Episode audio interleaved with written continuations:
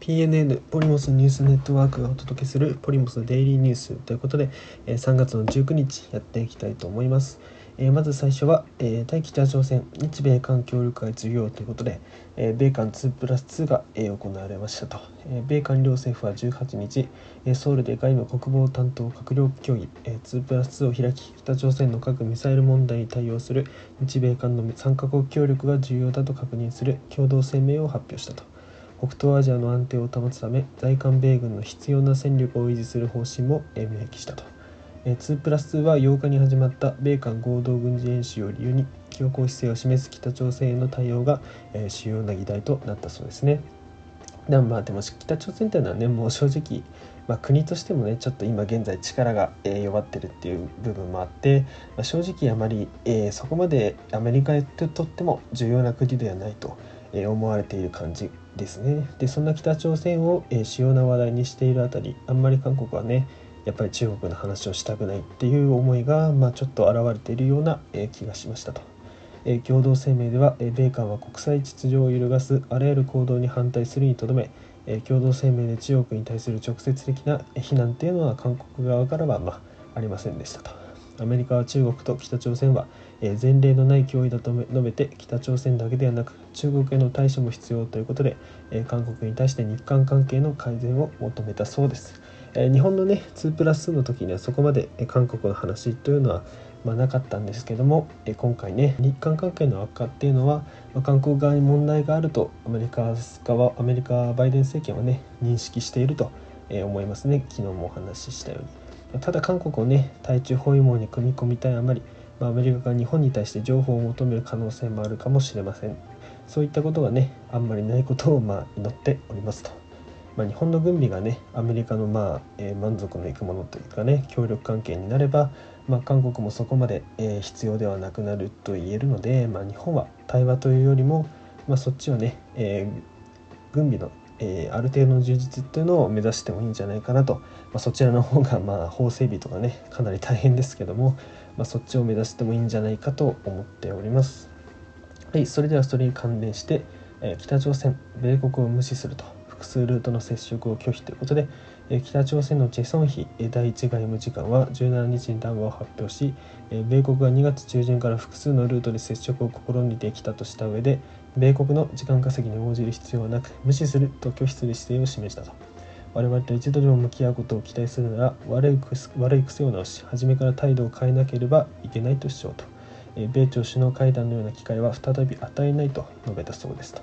まあ、北朝鮮はね、え、3月8日のね米韓軍事演習で、まあ、キム・ヨジョン氏がね、結構それに対して批判をしていたりと、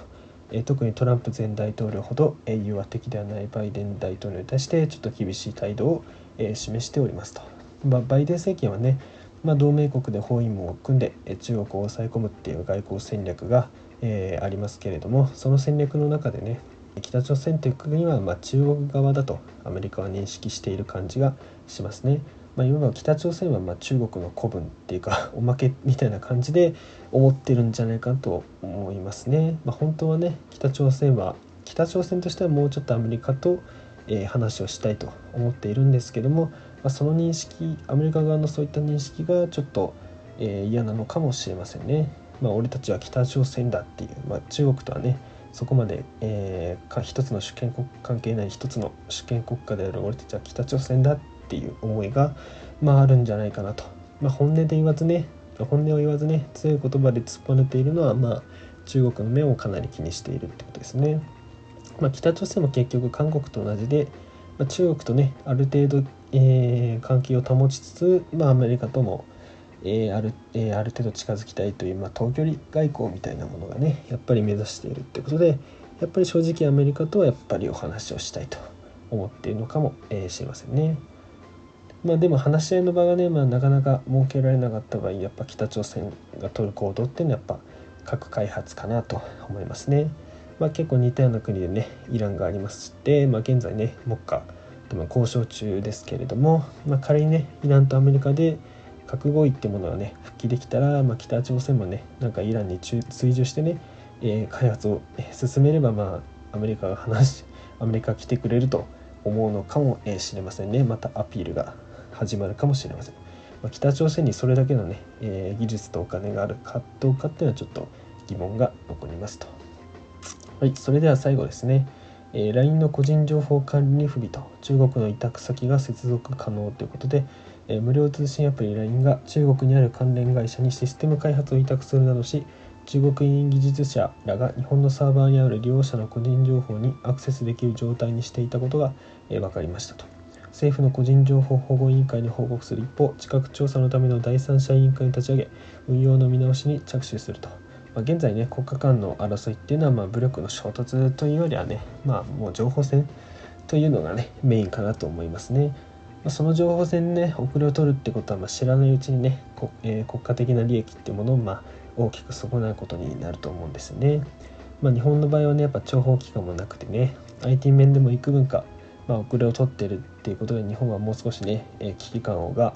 えー、国だけじゃなくてね企業とかも必要なんじゃないかなと